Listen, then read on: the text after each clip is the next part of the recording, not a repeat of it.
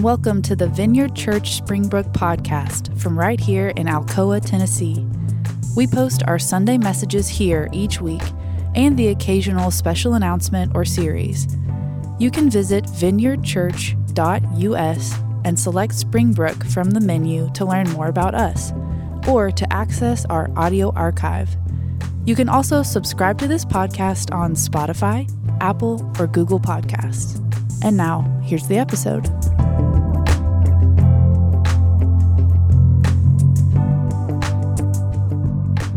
Okay, our reading today comes from Romans 12, 1 through 3, and we're going to be reading from the message version of the Bible today. So here's what I want you to do God helping you take your everyday, ordinary life, your sleeping, eating, going to work, and walking around life, and place it before God as an offering. Embracing what God does for you is the best thing you can do for Him.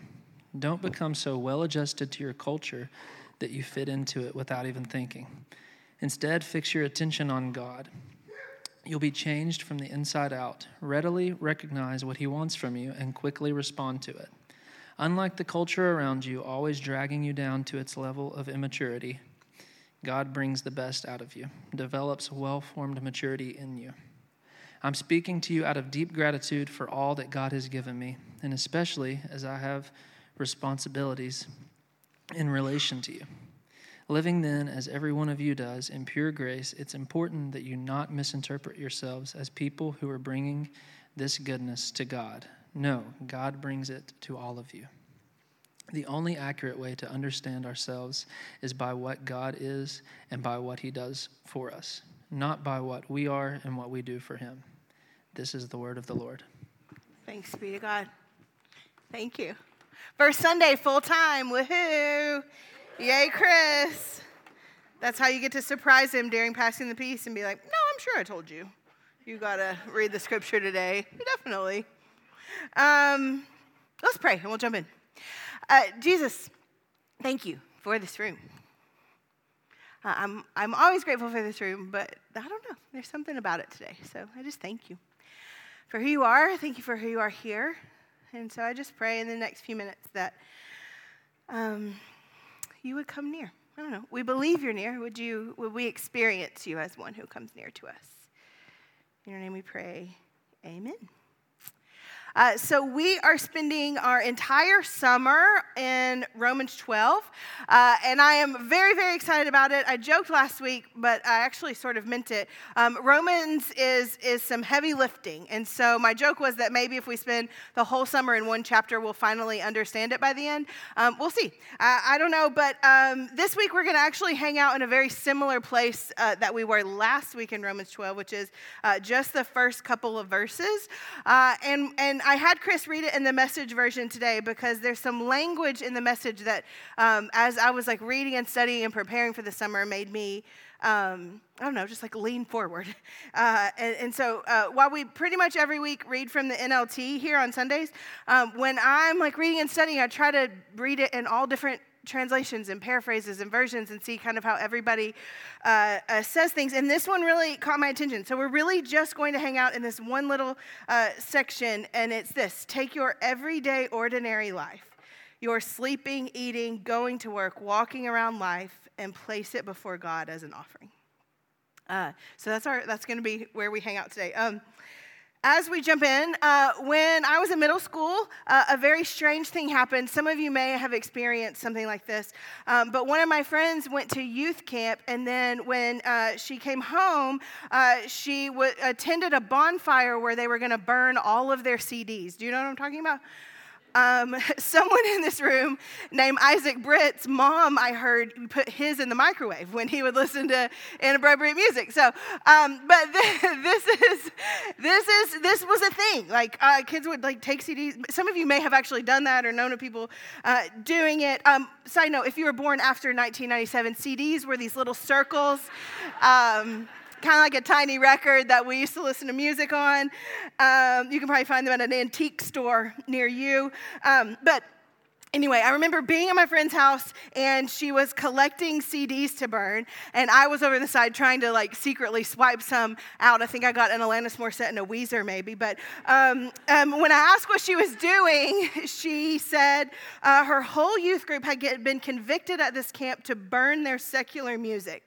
And that was really confusing to me. Uh, like, I had to ask her what secular music was. And she said, Secular music is any music that isn't Christian. And I was very confused because I didn't know music could become a Christian. Like, that was like interesting information to me. Um, and so it's the first time I remember someone like drawing a line between like this is Christian, this is this is secular, this is Christian, and those two things uh, aren't the same. Uh, I remember asking my dad about it later, and he answered in the same way he answered all of my questions, which was to turn the question back on me. And he was like, "Do you think there's a divide? Like, is there secular and, and is there Christian?" And then I'm pretty sure he just blasted Journey uh, as loud as he could after that, because to grow up in my house, you learn two formational things from childbirth: Jesus loves you and Steve Perry has the best voice in rock and roll. Those were like our, our two formational life lessons. Um, and so I guess it's just since that moment has always been something I've been a little bit curious about. Because I've had these experiences where I, um, I heard like quote unquote secular music and it like stirred me in faith. And then I've had these experiences uh, where I heard Christian music that made me want earplugs or to no longer be able to hear anymore. Um, I think I've talked about this before. I remember being with Daniel at a, a very not Christian uh, concert, and I look over, and Daniel's eyes are closed and his hands are out like this. And I was like, What are you doing? and he kind of shook and he looked at me and he was like, uh, worshiping? I was like, that is so weird, but I also sort of got it. You know, I mean, I wasn't going to do it, but like I sort of got it. Like some of my um, most uh, uh, religious or sacred or holy or thinnest moments in my life have happened in, um, in secular places. Uh, I, there's this room in the Modern Museum of Art uh, that I call the chapel. Like Huck believes that there is a church in MoMA because every time we go, we go to this room and I call it my chapel. Uh, it's really just this room that's like filled with these Matisse water paintings, and, and, and it's not a chapel at all, but that's, that's that's what he calls. My dad called one time and was like, "Where's that chapel in the art museum?" And I was like, "It's just a room." But to me, it's a chapel because some of the holiest, like thinnest moments in my life have happened in uh, this room. I had this uh, as a kid. I had this like tangible, mystical, charismatic. I don't even know the right word. Experience on a ski slope like just skiing. Um, I, my, my, my Easter song is Light of a Clear Blue Morning by Dolly Parton, uh, or Where the Streets Have No Name by U2. Like, like these, these thin, holy moments that exist in, in, in what my friend first called a secular space. And so the older I get, the, the less I believe and experience some sort of divide between what's Christian and what's secular, or what's sacred and what's secular. Uh, to quote John Mark Comer in the book Garden City, that is like a textbook for this church, um, he says this The sacred secular divide is this idea that some things are sacred or spiritual and they matter to God, but other things are secular or physical, and at least by implication, they don't matter to God, at least not all that much. The problem with this widespread way of thinking is that by definition, most of our life is secular. I think that's why this verse caught my attention uh, so much. Because Paul seems to be saying here uh, that, that the tiniest and most ordinary parts of our lives are important to God or sacred to God. Uh, Psalm 95 um, has this verse in it where it says that God uh, holds everything in the heavens, in the highest peak, but that He also has his, his hands in the depths of the earth. He has His hands in the dirt of the earth. He made the world and He made us. And he has tenderly and vulnerably risked us putting our lives uh, into our own hands to learn and to make choices. And it seems to me that Paul is saying that part of following Jesus means acknowledging this sacredness of the ordinary in our lives, to acknowledge that sacredness before God and allow Him to have voice into the biggest things and the smallest things. Means acknowledging that if He made our lives, He wants a say in how we spend them. Uh, for example, uh, my kids are so unbelievably precious to me. I adore them. And I also pay for their whole lives right now.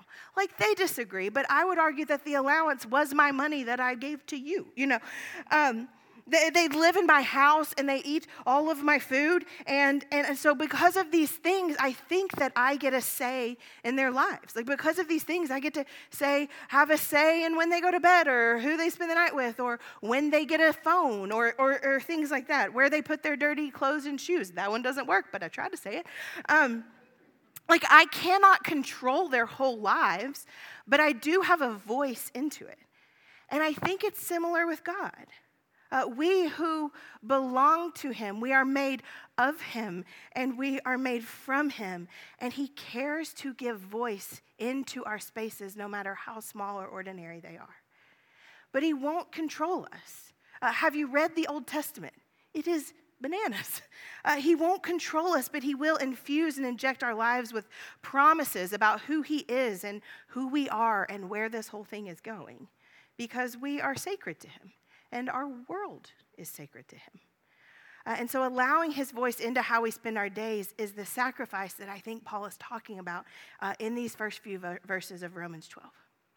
Uh, a writer I love named Annie Dillard, she says, How we spend our days is, of course, how we spend our lives. And I think Jesus cares very much about our lives, all the way down to how we spend our days. I would argue that his life showed this. Of his 33 years of living, 30 of those years were spent in ordinary obscurity. His regular and unremarkable life for the first 30 years, I think, gives value to ours as well. It, it speaks into ours as well. I want to quote another writer. Her name's uh, Kathleen Norris. And Misty, I think I have a, a slide for this one.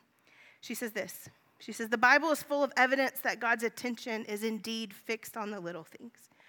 But this is not because God is some great cosmic cop eager to catch us in minor transgressions, but simply because God loves us.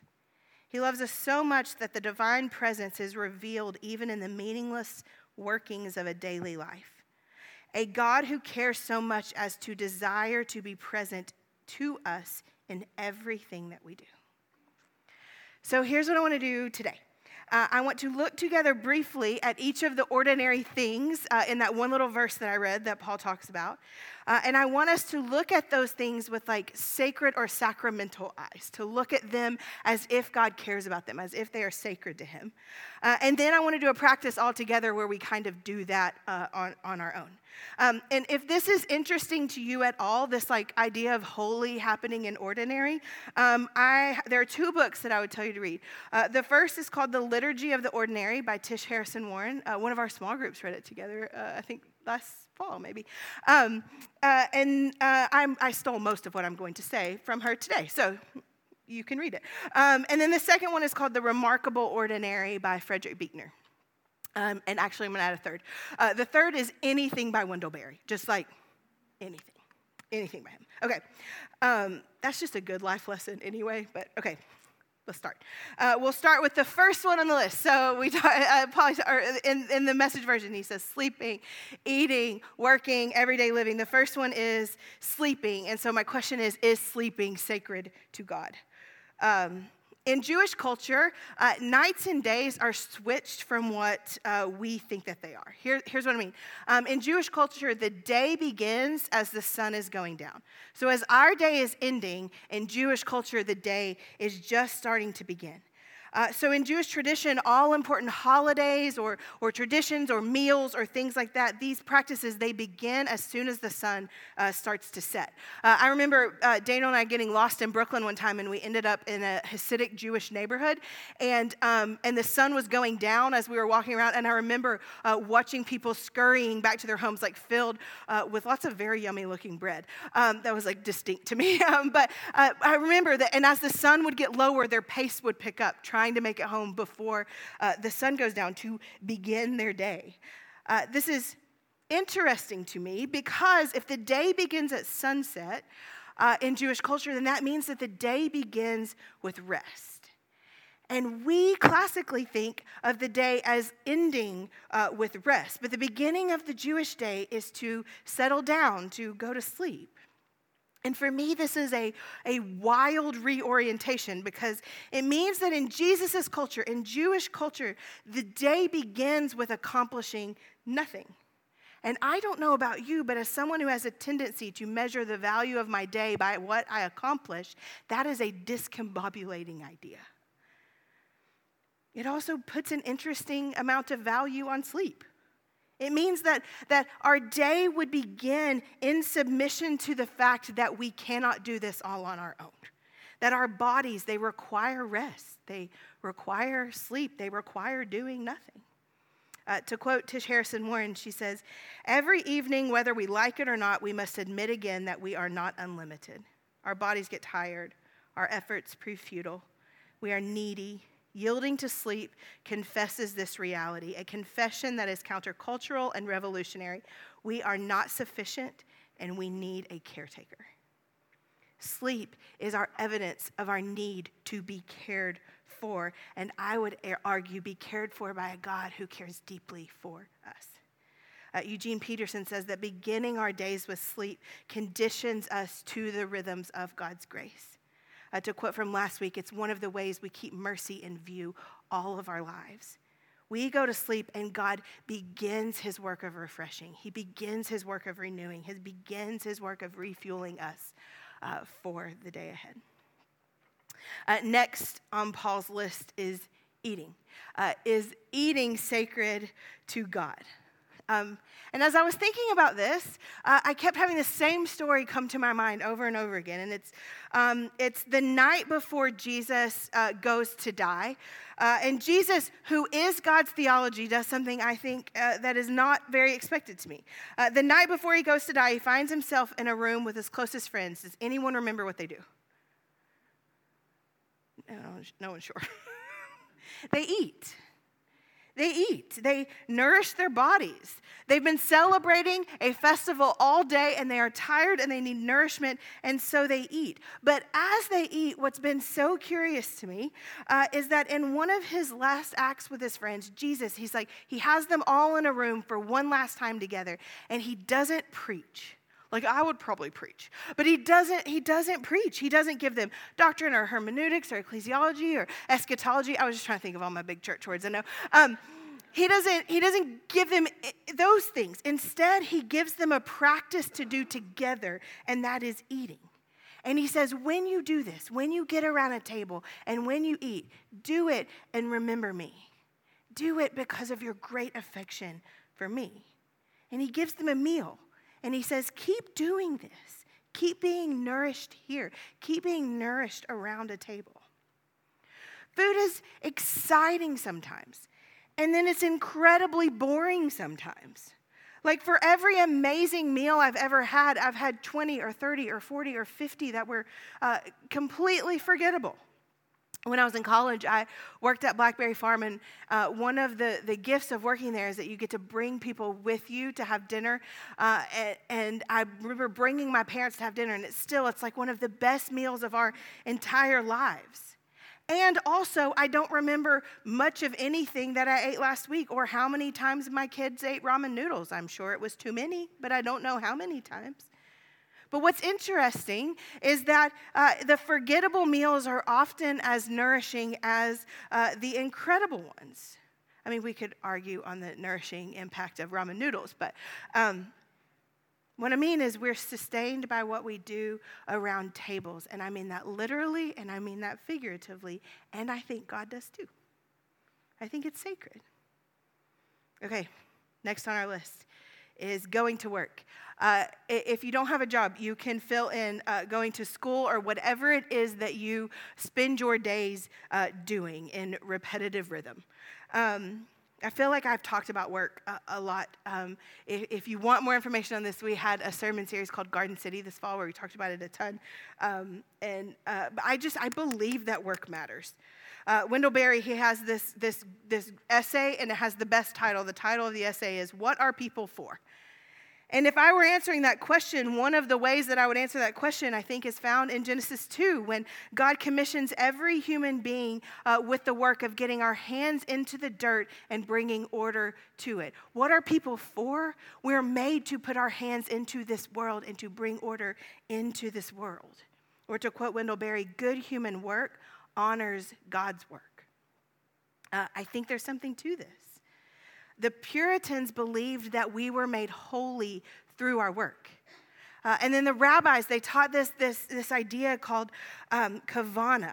And kavana is essentially uh, the practice of holy intent. And what it means is that you could be made holy by setting your intention to be made holy. And I think this is how uh, God views our work.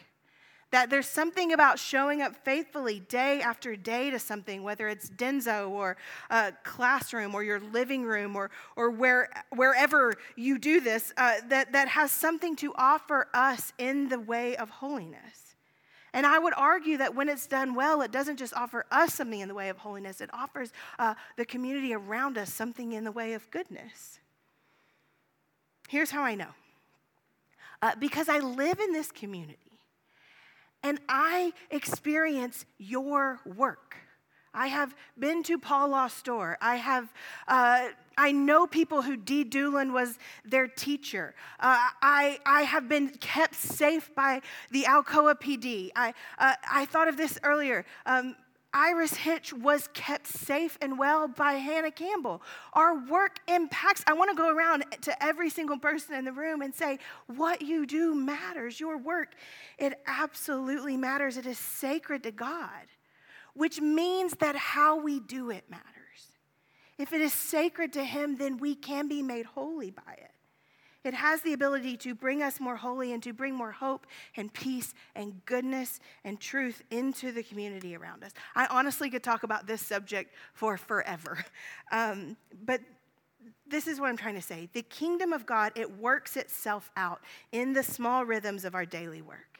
The kingdom of God can work itself out in emails, in meetings, in repetitive tasks or difficult situations, in uh, break rooms or cafeterias as you cook dinner or pull weeds. However, it is that you spend your days working the ground and bringing order to it, the kingdom of God can work itself out there. And then our final thing of Paul's list the ever vague walking around ordinary living. Uh, in the Iliad by Homer, anyone is that on your summer reading list?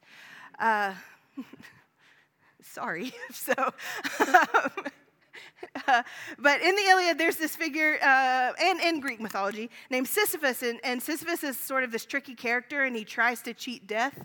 And so the god Zeus uh, punishes him because he's trying to cheat, cheat death. And the way he punishes him is that he makes Sisyphus roll a boulder up a hill forever.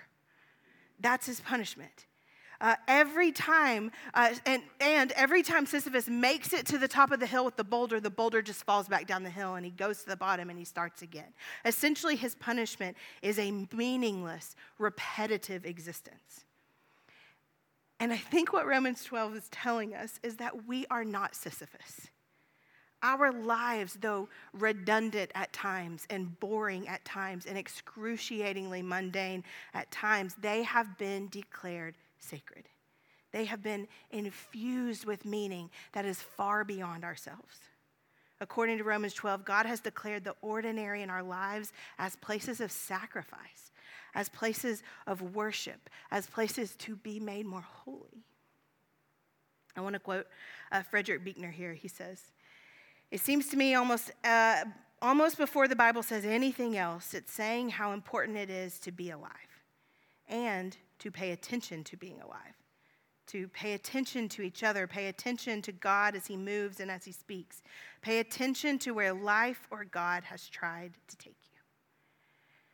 And so I kind of want to follow his lead uh, with our last few minutes together. And, and that's how I want to end our time together by uh, paying attention together. I just want to give us a minute uh, to do that. It is my personal and professional opinion uh, that uh, one of the most clear and tangible ways I know to offer my ordinary life as a living sacrifice is by learning how to pay attention to it. Um, last week, we did a prayer practice together called an examen.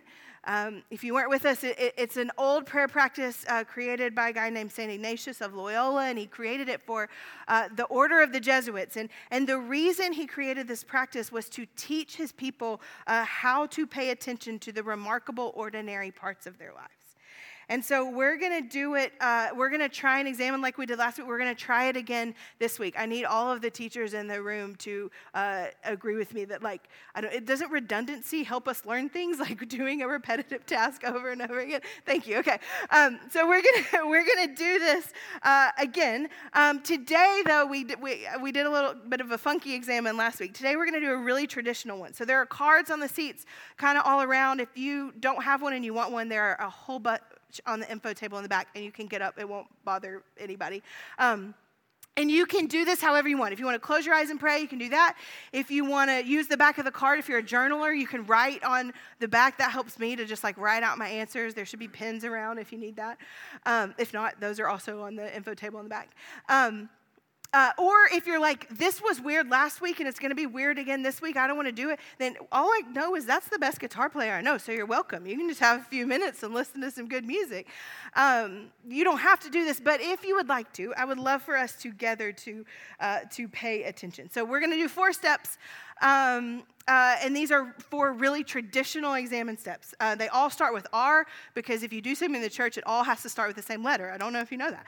Um, but they all start with R uh, replay, rejoice, repent, and resolve.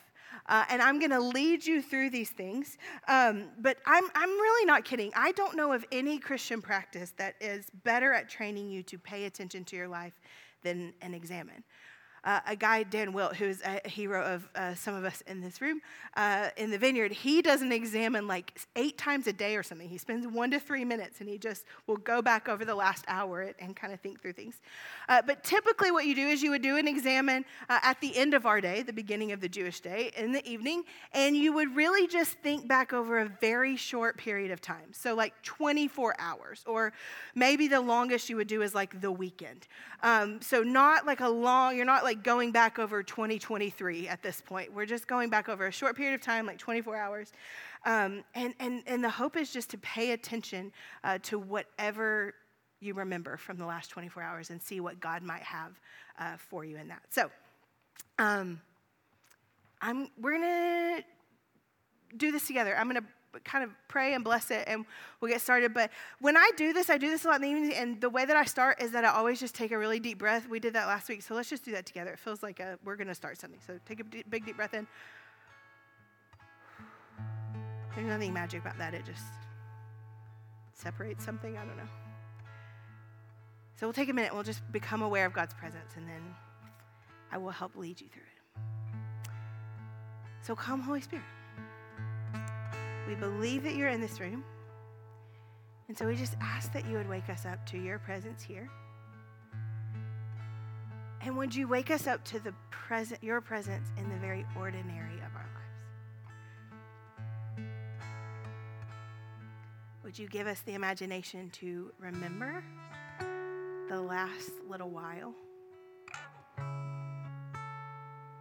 I just pray that you would let something, I don't know, bubble up in us? Would you free us from the pressure to manufacture some sort of thing? And would you free us just to be with you?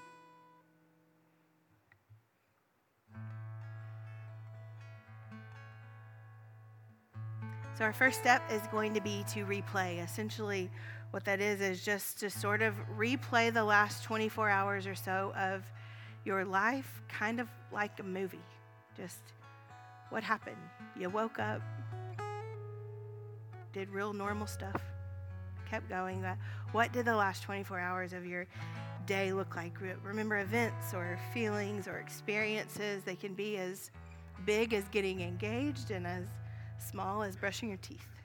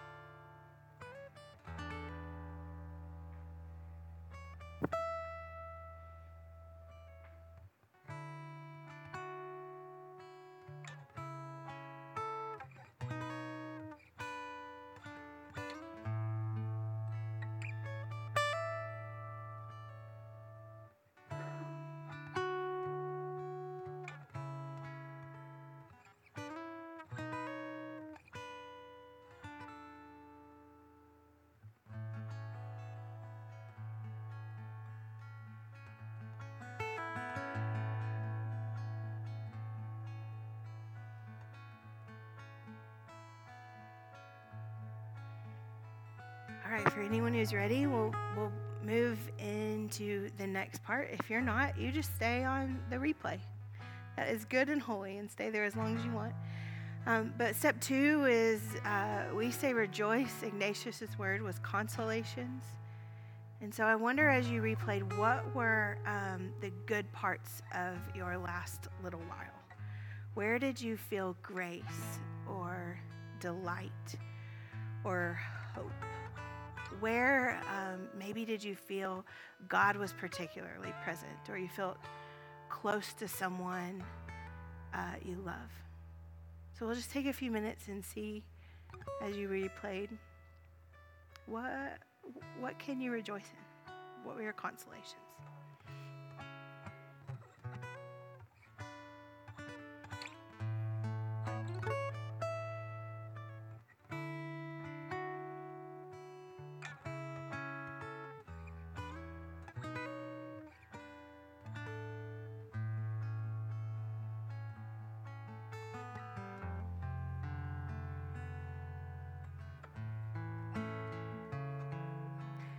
Again, these aren't things you have to manufacture. It could be something as small as I, I remember reading someone's one time and she was like celebrating in the way cheese looked coming off a cheese grater. Big or small.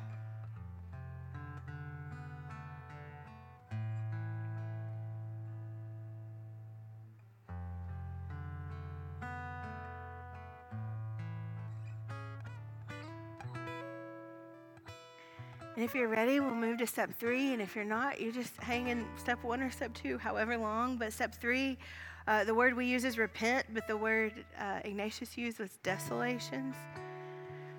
Um, where, as you reviewed your day, did you not show up how you w- we would like to show up?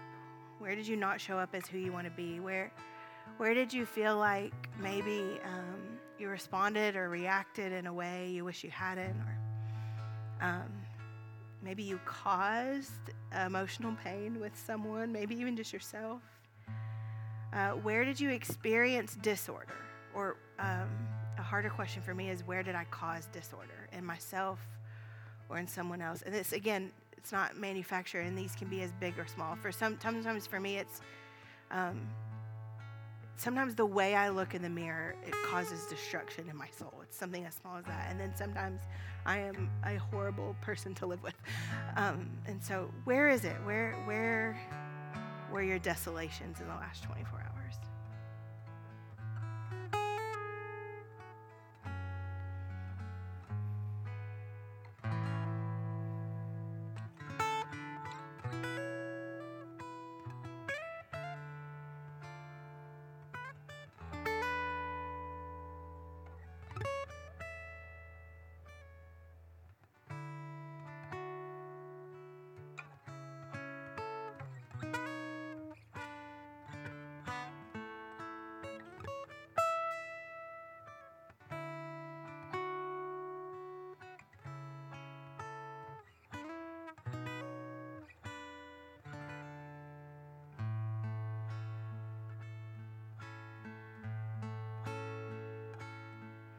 All right, and then step number four.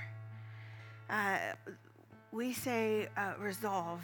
Essentially, um, what we're doing is we're looking back over the last few steps and saying, is there anything that we noticed here uh, that we can take with us today, in this day, uh, moving forward? Is there anything that we can take with us to live differently today if need be, or um, to continue doing? Uh, if need be? Is there any place that we need to maybe put some action around something? We have an apology we need to offer. We uh, have something we need to stop doing or start doing. Uh, for me, a lot of times this takes place in an I will statement. I just say I will and I finish the sentence, however uh, it leads. So we'll take a few minutes for resolve.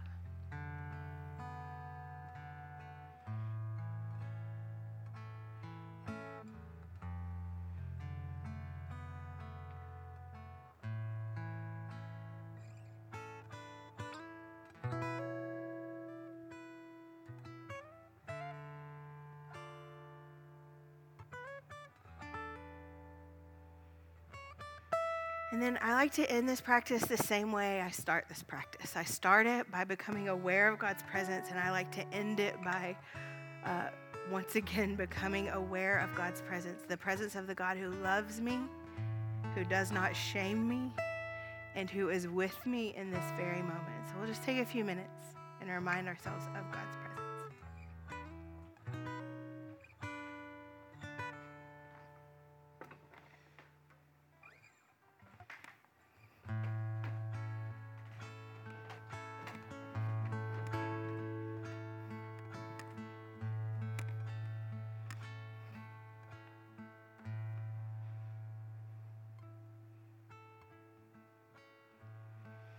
Amen. Good job. You sat in silence with a group of people two weeks in a row. That's no small thing. Uh, this is something you can take with you. Uh, I, I, I, you, you really can. It's something to do when you think of it, to do every day, however it works out in your life. Um, but I would be very curious to know your experience of it. So if you try this, let's have coffee and talk about it. Um, we're going to walk in August. Um, just kidding. when does it get cold again? Um, uh, two things that we want to do uh, right now. Um, the first is that we want to pray for you. And I said this during my prayer, and it just felt like the Holy Spirit was on it. I don't know. But one of the things I've thought about a lot writing my sermon today which is so funny is the mirror and like these tiny i think i was just like working through my day of these like ordinary tasks of brushing my teeth and stuff like that.